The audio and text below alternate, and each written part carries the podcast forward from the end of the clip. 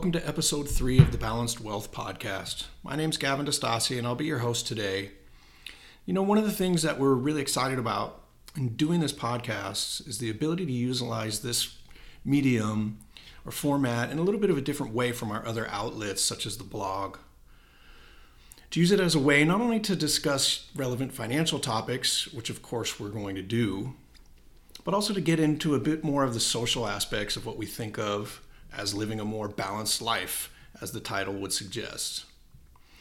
There are conversations that we have with clients and friends regularly, but which really don't lend themselves to more traditional written mediums like the blog. We'll definitely be talking more often than not about finance based issues, or at the very least, tie them to the finance world in some way. But we're really excited to bring a bit more of our personalities and social views to the table in our podcast episodes from time to time. Anyhow, this episode is one of those occasions where we're going to deviate just a bit from the purely financial discussions we normally have, mostly because of an experience I had recently, which has had a profound effect on me. And what we're going to be talking about today is philanthropy. Um, so it's not a complete departure from the world of finance at all. It's really something we talk to clients about all the time, in fact. But instead of looking through a financial lens, like how to set up a donor advised fund or leave a charitable legacy when we're when we're gone, we're talking more about what we perceive as our role in helping other people and how policy or upcoming policy or changes in policy that may be coming down the pike uh, may or may not affect how we view that role going forward. As many of you already know, before I got into the world of financial advice and wealth management, I was trained as a musician. Uh, after studying classical music performance at New England Conservatory in Boston, I left to go out on the road and spent the better part of the next 10 years working and touring as a musician with a wide variety of groups and, and bands uh, and a, a, whole wide variety as well of different kinds of musical styles. Um, but once I started working in the financial services field and realized that I didn't really want to spend the rest of my life on the road, but instead I wanted to have a family and a bit of a normal life, the amount of time I spent doing music slowly dwindled, but I've never completely given it up thanks to a small handful of musicians who have allowed me to continue working, even though I'm not really able to give them the kind of time commitment that most you know musicians at a high level would need to give. I've actually been really lucky to be able to continue to play shows from time to time and stay connected to the to the music world at a fairly high level. It's something that I'm I'm really grateful for and is pretty rare to be honest. But anyways, uh, one of the musicians that I work with from time to time is a singer, and we recently had a couple of shows up north in Northern California over a weekend. There was a, a whole lot of driving. We had a show in Santa Cruz and then one up north near Eureka. And the sax player, who was not the the regular um, the regular guy, but someone I had worked with before and really liked, asked if we could drive together, save gas, and you know have some company along the way.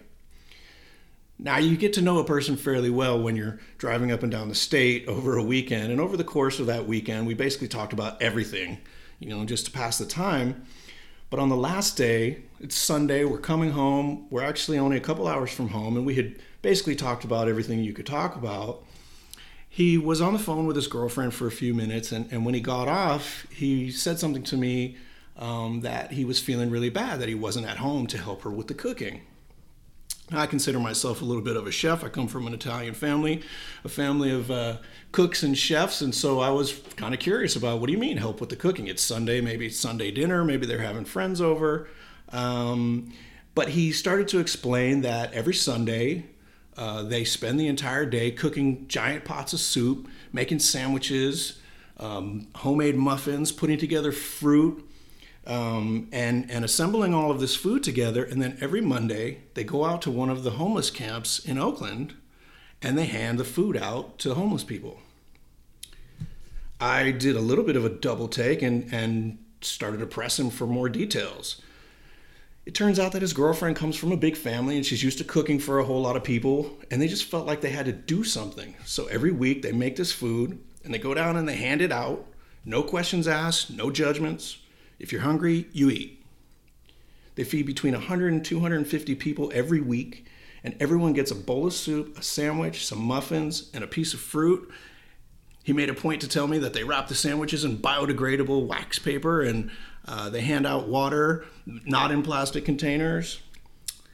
And these two people, they're they're not looking for any publicity or notoriety. As far as I can tell, they don't even know that they could potentially take a charitable tax deduction for the amount of money they spend every week. It's just truly a selfless act because they felt like the world was going in the wrong direction and they needed to try and do something about it. It really kind of affected me hearing him talk about that because the thing you have to understand about these two is that they're they're pretty young. You know, 27, 28 years old and they're both working musicians. Now, I've been a working musician before, and while it seems like he's doing pretty well, um, he's teaching, he's playing decent gigs, but the amount of money uh, that it takes to do something like this really isn't peanuts in the scheme of how much you can actually bring in being a working jazz musician. And as he's telling me all of this, he did mention that it was a bit expensive, but but really to me the thing that stood out most was the time commitment. Anyhow, I was so impressed by the story. Then we stopped for lunch a, a little bit later, and he came out of the bathroom. I handed him some cash, and I asked him to, you know, can I pay for this week's this week's food? And he was so touched that he he couldn't even thank me enough, and actually felt guilty as if he had pressured me into giving him, giving him the money by mentioning the cost of it all. I told him, please don't worry about that. That's not, that has nothing to do with it. I just was really impressed by what you guys are doing. But, anyways, after he got home, he actually texted me a picture later that day of the food being prepared and made a promise that all of the money, 100%, will go towards the food.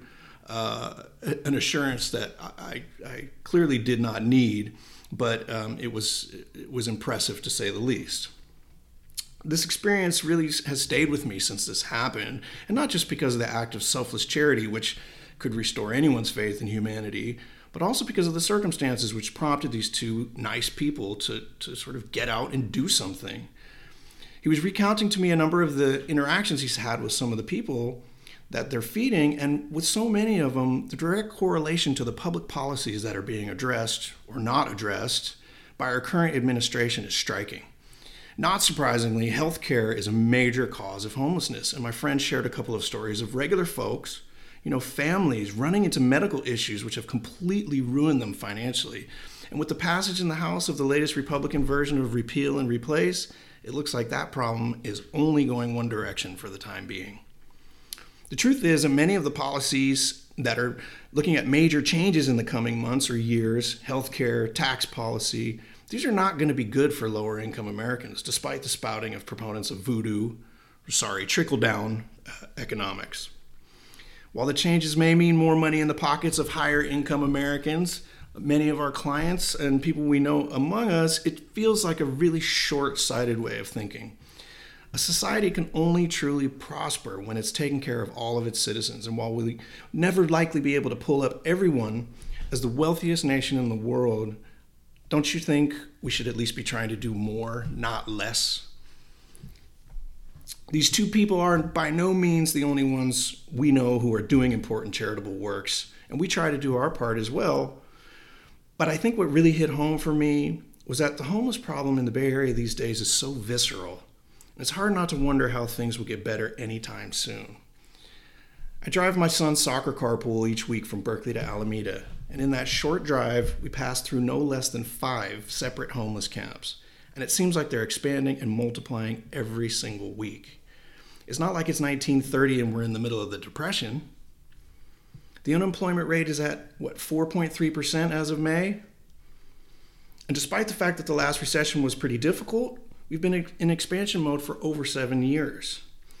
And the myth that many conservatives would have you believe that all of these tents are filled with drug addicts and lazy welfare moms just doesn't hold water.